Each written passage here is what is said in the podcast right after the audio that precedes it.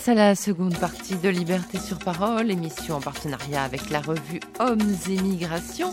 Et dans cette première émission de l'année 2015, d'ailleurs je vous re-souhaite, je vais le faire au début de chaque heure, une très bonne année à tous et à mes trois invités et à Marie Poinceau qui euh, coordonne cette émission bien sûr avec moi.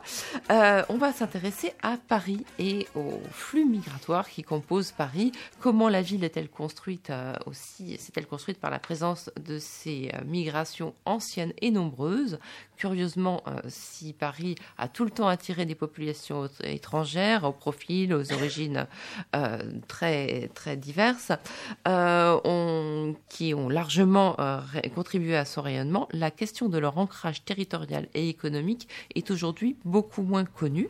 En croisant les processus de rénovation urbaine qui affectent de nombreux quartiers populaires parisiens depuis les années euh, 70, ceux de gentrification dont on parle beaucoup en ce moment qui s'en est suivi, avec la question d'un cosmopolitisme de plus en plus visible, c'est la particularité d'une équation parisienne de l'immigration qui se pose à nous. Et pour tenter non pas de résoudre cette, cette équation, mais en tout cas d'en éclairer quelques aspects, euh, deux invités. Euh, Marie Chabrol, bonjour. Bonjour. Vous êtes maître de conférence à l'université de Picardie-Jules Verne et vous, vous analyserez avec nous les dynamiques commerciales qui se déploient dans le quartier de Château-Rouge autour de la présence euh, de, de populations africaines. C'est l'objet d'un travail monographique euh, qui sera peut-être publié en partie dans la, Ah oui, tout- dans la revue. tous ces articles sont rassemblés dans un très beau numéro euh, à paraître fin janvier. Eh ben voilà, donc on a la primeur encore une fois. Euh, donc on verra dans votre travail que ben, les populations de Château-Rouge, le petit, la petite Afrique de, Paris, contrairement aux idées reçues, eh bien les Africains euh, n'y vivent pas forcément. Euh, avec le processus de gentrification, eh bien les populations que l'on voit et celles qui y vivent sont assez différentes. Et puis nous avons également un des deux coordinateurs du fameux dossier sur ce plateau en la personne de Serge Weber, géographe, maître de conférence à l'université de Marne-la-Vallée. Euh, vous, vous avez, euh, ben, vos géographes oblige, fait une étude très euh, très précise, une cartographie actualisée des populations étrangères. Vous nous donnerez d'ailleurs la définition parce que la méthodologie est très très importante dans votre travail de, de la population étrangère qui réside donc à Paris et en région parisienne. Et euh, ça, ça met en lumière la large palette des rapports entre logique migratoire et résidentielle. On constatera notamment que loin d'être traversé par des frontières ethniques, euh, il y a des dynamiques d'implantation propres propres aux, populations, pardon, je vais y arriver, immigrées dans le Grand Paris. Je vous propose peut-être de commencer, puisque on va commencer avec, avec la carte. C'est pas mal de commencer Mhm. avec la carte. Alors, euh, euh, d'abord, ce qui, ce, qui, ce qui étonne un petit peu dans votre travail, on, on voit qu'il y, a- il y, a deux- il y a deux zones de forte implantation, c'est Paris et la Seine-Saint-Denis. Oui.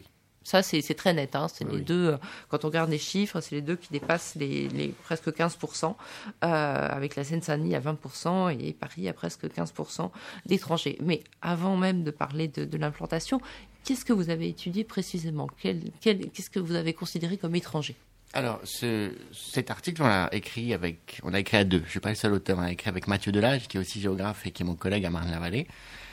Et on a donc travaillé sur le recensement, sur les données du recensement pour euh, aborder 2008, la question. Donc, euh, le recensement de 2008. Et en fait, travailler sur le recensement, c'est quelque chose de toujours assez délicat parce qu'il faut les, les données, enfin, il faut les obtenir. Et en fait, les données sur le recensement, de- du recensement concernant l'immigration, les immigrés et les étrangers, en tout cas, dès qu'on a des choses sur les nationalités, ou les nationalités anciennes, pour les gens qui ont acquis la nationalité française, bah finalement, on a euh, un contrôle statistique beaucoup plus fort, notamment sur la question du secret statistique, et c'est Ouais. tout à fait normal, et c'est très simple de la part de l'INSEE de faire ça. Et ce qui fait qu'on n'a pas, on peut pas avoir de données à des échelons très fins. C'est-à-dire qu'on a des données pour des, des unités spatiales qui totalisent 5000 habitants environ.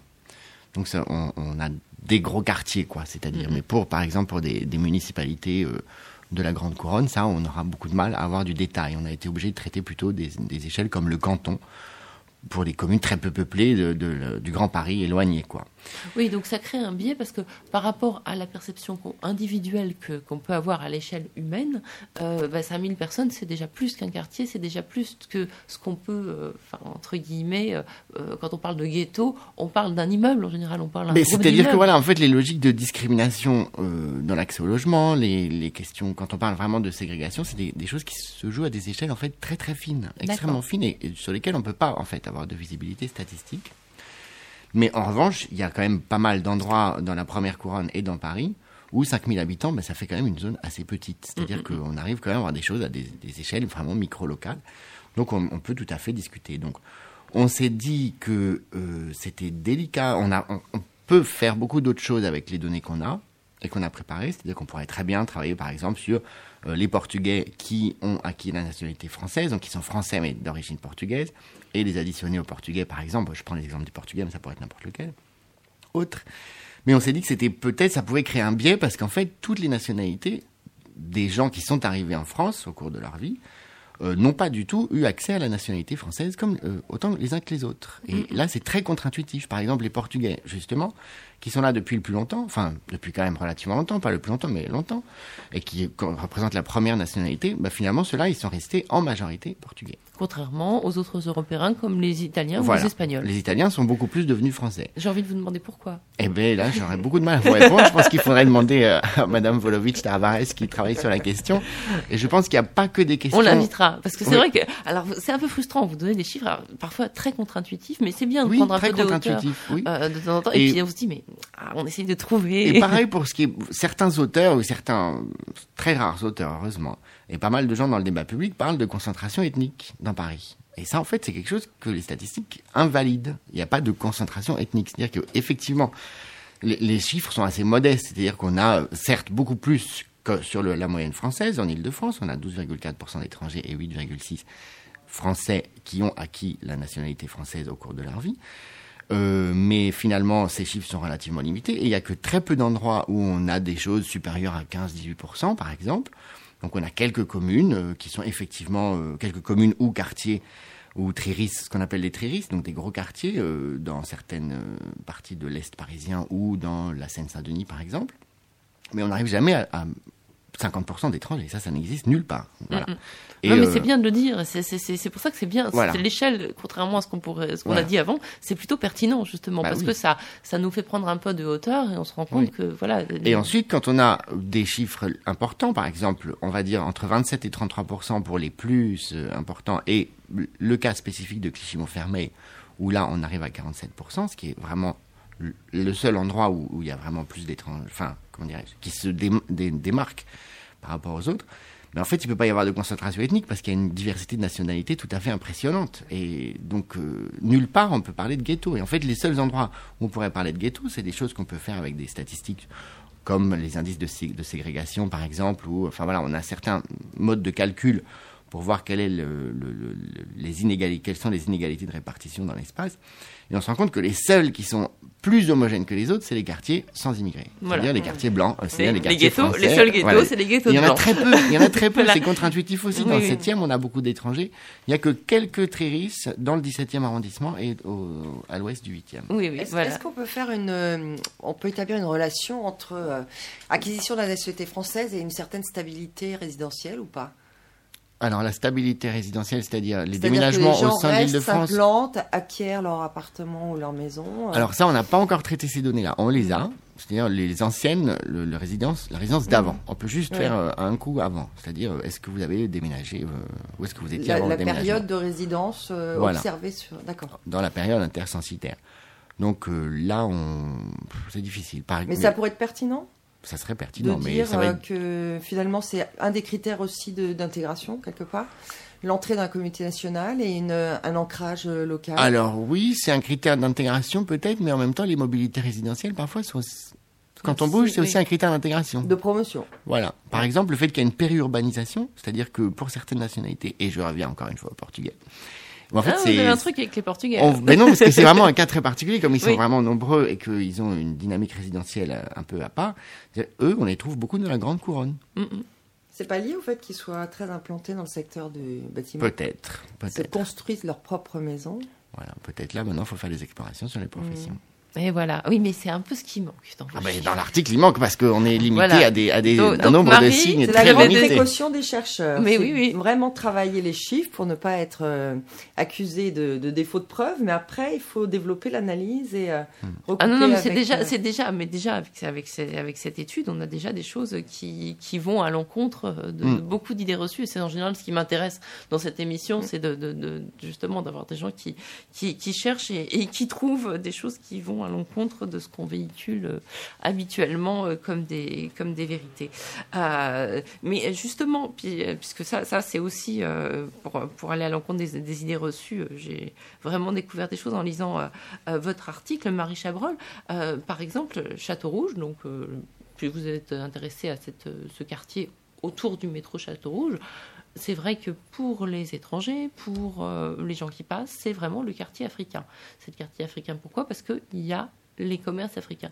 Mais vous êtes allé, vous, un peu au-delà des commerces et vous avez découvert des choses assez étonnantes. Oui, alors c'est un quartier africain, parce qu'il y a aussi beaucoup d'Africains dans les rues et quasiment que des Africains, des gens noirs, et on, beaucoup de personnes dans la rue. Et voilà, on a vraiment l'impression d'être aussi dans une ambiance africaine avec des boutiques qui ont des noms euh, de pays, euh, la petite Côte d'Ivoire, euh, des noms qui font référence à l'Afrique, un restaurant qui s'appelle Best Africa, ou alors des références encore plus pointues hein, à, des, à des villages, à des, à des quartiers spécifiques d'Abidjan ou de Kinshasa par exemple. Des produits aussi spécifiques. Des, produits spécifiques. mais en même temps, si on rentre dans les immeubles de ce quartier, eh bien, les Africains sont très minoritaires. Alors il y en a bien sûr, mais euh, vraiment très minoritaire. Et l'immense majorité de, euh, de ces personnes qui habitent le quartier au sens où euh, ils y ont des occupations, ils, habitent l'espace public, et bien vivent, résident ailleurs que dans le quartier de Château-Rouge. D'accord. Alors est-ce que ça a toujours été comme ça ou est-ce que c'est une, une, évolution récente et sinon depuis quand? Alors, ça a toujours été comme ça. En fait, le quartier de Château-Rouge, c'est la partie centrale de la Goutte d'Or, qui est un quartier euh, parisien, qui est un des quatre grands quartiers du 18e arrondissement, qui a toujours été un quartier d'immigration. Une immigration qui a été euh, très longtemps maghrébine, euh, beaucoup algérienne, et puis qui s'est ensuite diversifiée à partir des années 70-80. Des migrants d'Afrique subsaharienne s'y sont installés, mais n'ont jamais été majoritaires. Et, euh...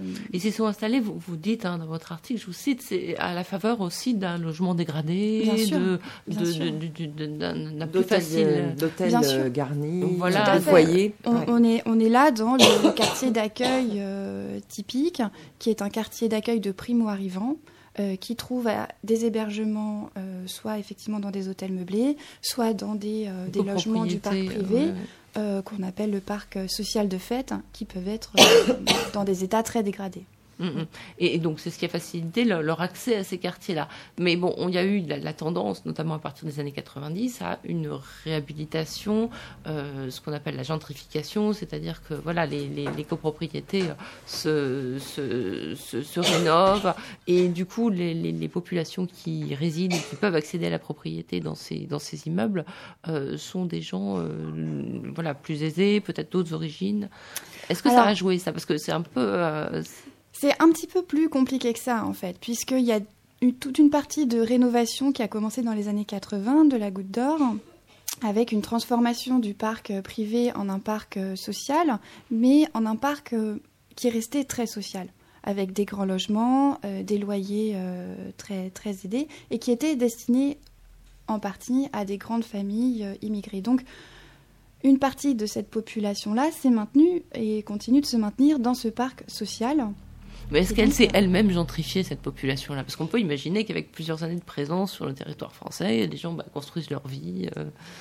Ça, c'est pas dans votre article. Non, c'est pas dans l'article. Alors, je vais revenir juste sur la définition de, la gentrification. La gentrification, c'est la transformation d'un espace par une réhabilitation euh, du bâti, donc euh, des logements et des immeubles, et un changement dans la population, c'est-à-dire un changement de catégorie socio-économique de la population. Alors bien sûr, euh, il peut y avoir un changement euh, sur place en quelque sorte avec des, des, personnes qui changent de statut socio-économique ou dont les enfants progressent hein, à ce niveau-là. Ça oui, bien sûr. mais je voudrais revenir à votre question de. oui, c'est vrai, je l'ai oublié. On est parti un peu loin. Euh, on est parti un peu loin, mais voilà. Non, mais on parlait justement du, du, du, de cette gentrification au départ de, de, ce, de ce quartier. Est-ce que ça avait fait venir une autre population? Mais en fait, ce que vous me dites, c'est qu'il n'y a jamais eu vraiment une représentativité, euh, euh, enfin une cohérence entre ce qu'on voit au niveau des commerces, au niveau des gens qui passent, et au niveau de voilà de l'ambiance et les gens qui habitent. Alors non, puisque les commerces sont restés jusqu'aux années 80, euh, sont restés euh, dans la partie de Château-Rouge, qui est la partie donc centrale du quartier, sont restés très typiques d'un quartier populaire parisien avec des boulangeries, des boucheries, des charcuteries, euh, des primeurs, etc.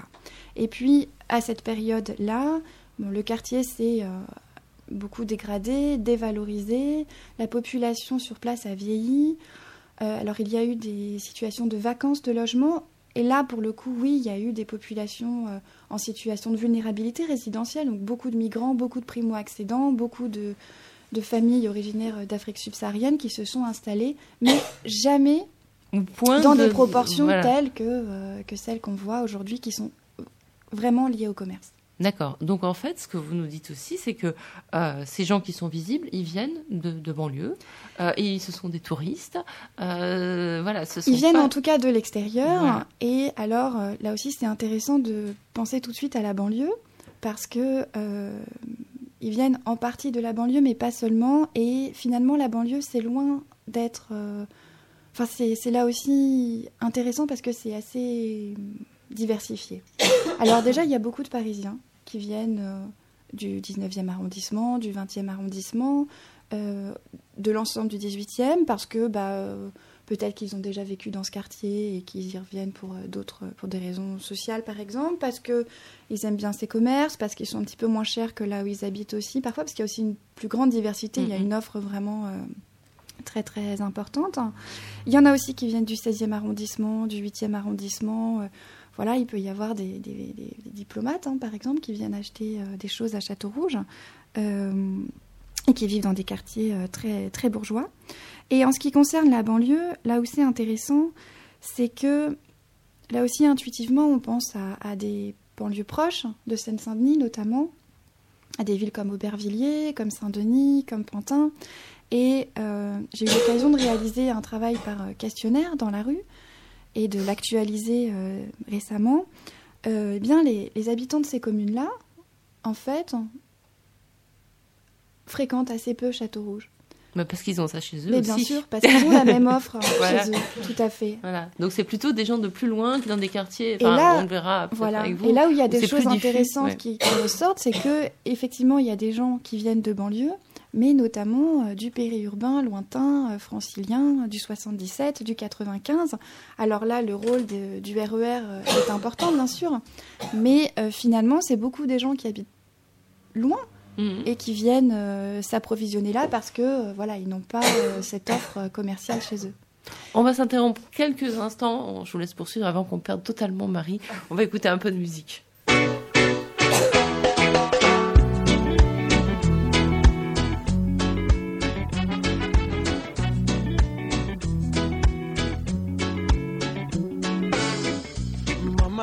Pense à toi, je t'écris. trois étoiles à cachant. Tu vois, faut pas que tu tombes ici.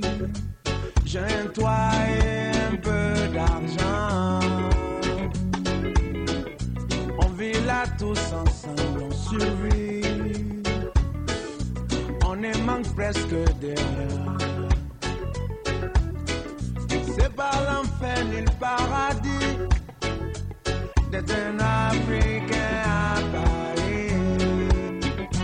Oh, un peu en exil, étranger dans votre ville, je suis Africain à Paris. Oh, un peu en exil, étranger dans votre ville, je suis Africain à Paris.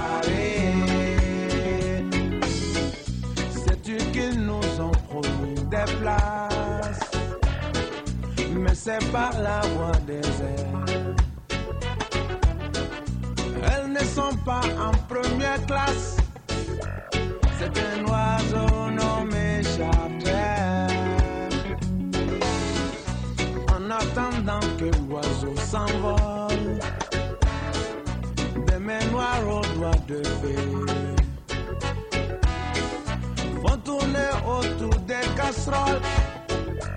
Un soleil au bout de ma fée.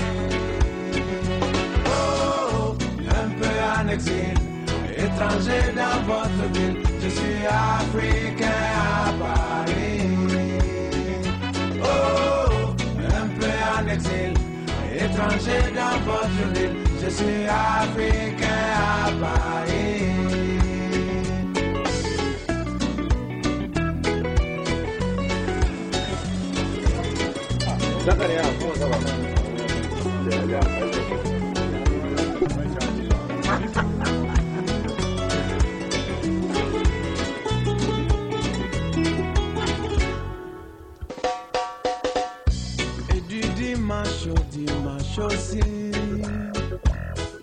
Je ne fais que travailler.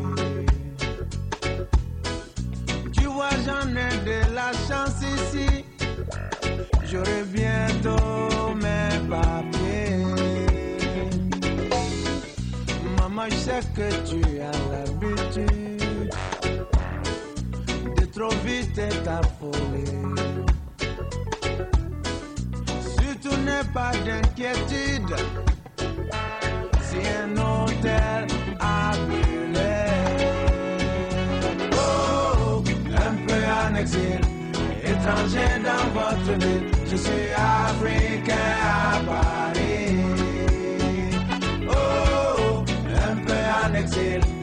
étranger dans votre ville, je suis africain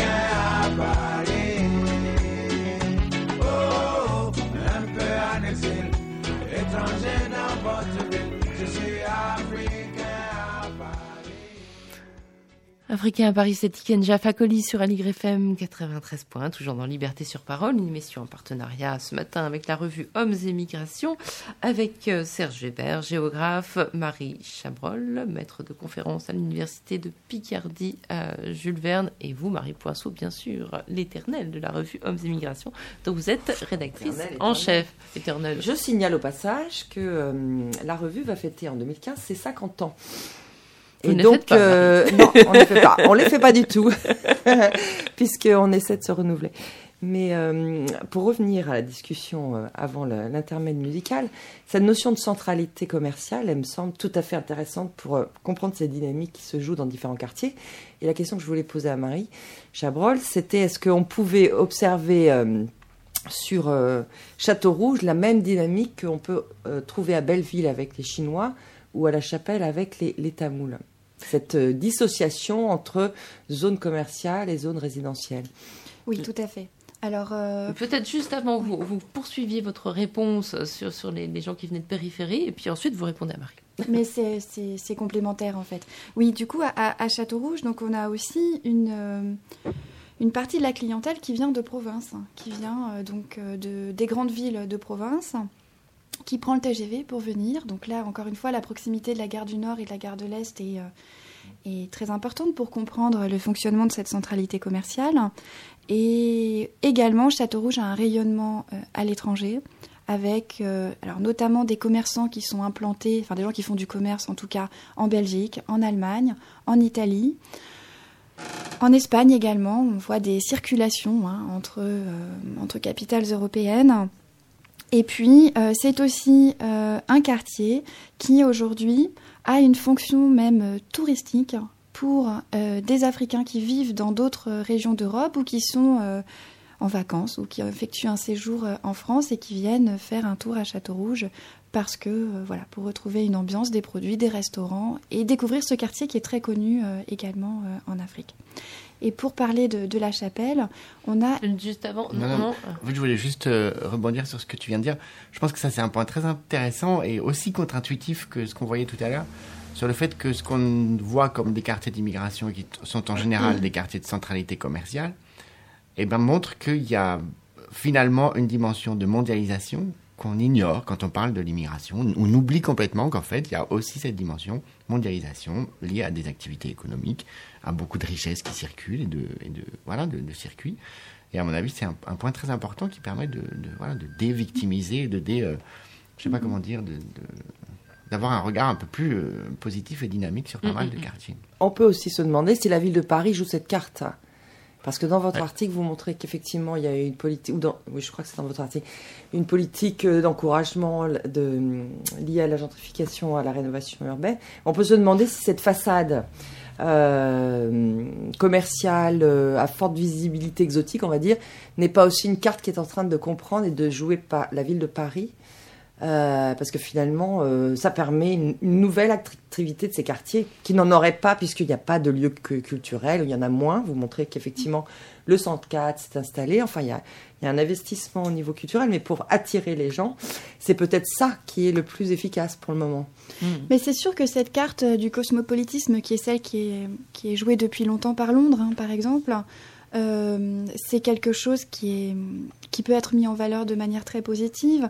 Euh, alors, c'est vrai que l'action publique, elle se fait à différentes échelles aussi au niveau des arrondissements. On voit que dans le 13e arrondissement, par exemple, les commerçants asiatiques sont euh, soutenus, aidés par la municipalité, avec notamment une très forte visibilité au moment du Nouvel An chinois. Euh, des décorations dans l'espace public. Bien sûr, mais on voit aussi Et que dans le 11e, il y a, des, il y a, il y a une très très forte, un très fort investissement municipal de la mairie euh, contre la monoactivité. Voilà, tout à fait. C'est pour ça qu'il faut bien dissocier euh, voilà, les qui fait quoi, notamment au niveau des mairies d'arrondissement, au niveau de, de la ville de Paris. On voit par exemple que le 10e arrondissement a, a mis en valeur, hein, le, le- par exemple, la fête de Ganesh chaque été à la fin du mois d'août. Euh, voilà, alors dans le 18e, c'est peut-être un petit peu plus ambigu. Il y a peut-être eu un moment où euh, clairement il fallait euh, gommer l'attractivité de, ce quartier. Mais en même temps, alors en implantant notamment de nouveaux commerces, des commerces à destination des habitants du quartier qui, eux, pour une grande partie, ne se retrouvaient pas dans cette offre commerciale tournée vers donc une cuisine africaine ou caribéenne, par exemple. Euh, mais on voit aussi que euh, eh bien, l'installation de, de tailleurs, par exemple, africains, a été euh, elle aussi soutenue. Voilà, donc c'est. C'est rigolo dans ce que vous mixte. racontez, c'est ce sorte de chassé-croisé où les populations qui habitent au 18e vont fréquenter les boutiques, euh, les restaurants, etc., du bas, du bas du 18e vers Pigalle, etc., qui est devenue une nouvelle centralité commerciale bobo, on va dire. Ouais, ouais. Mais, mais finalement ne sont pas tant intéressés par euh, l'offre euh, en bas de, leur immeuble. Non, alors euh, ne sont pas intéressés, mais ceci dit peuvent euh, s'y retrouver aussi et apprécier cette ambiance, apprécier le fait que leur quartier ne ressemble à aucun autre et aimer ce voilà. Il y, a- beaucoup de gens aussi qui choisissent hein, ce quartier pour cette ambiance-là. Mais effectivement, on a cette dissociation. Euh, voilà, hein, avec euh, donc, euh, euh, voilà, par exemple, quelqu'un qui habite à Château-Rouge et qui a des cheveux lisses, eh bien, va être, va aller chez le coiffeur dans un autre quartier que, son quartier de résidence. Mais ceci dit, si on regarde les choses là aussi encore ailleurs et à une autre échelle, cette dissociation, en fait, on la retrouve de plus en plus dans les grandes villes euh, aujourd'hui, avec euh, voilà, des quartiers qui deviennent très spécialisés, aussi euh, dans les banques, dans les assurances, des quartiers dans lesquels c'est difficile de trouver une boulangerie parce qu'il n'y a que des restaurants. Et euh, voilà. Et Les donc on a où on ne trouve que des, des- des boutiques d'habillement. voilà, voilà. Et euh, c'est en fait cette dissociation fonctionnelle, on la retrouve aujourd'hui euh, partout dans les grandes villes, euh, dans les métropoles. Mm, mm. Alors, elle a une visibilité bien plus forte dans ces quartiers d'immigration où on la qualifie de monoactivité, alors que en réalité, il y a énormément d'activités.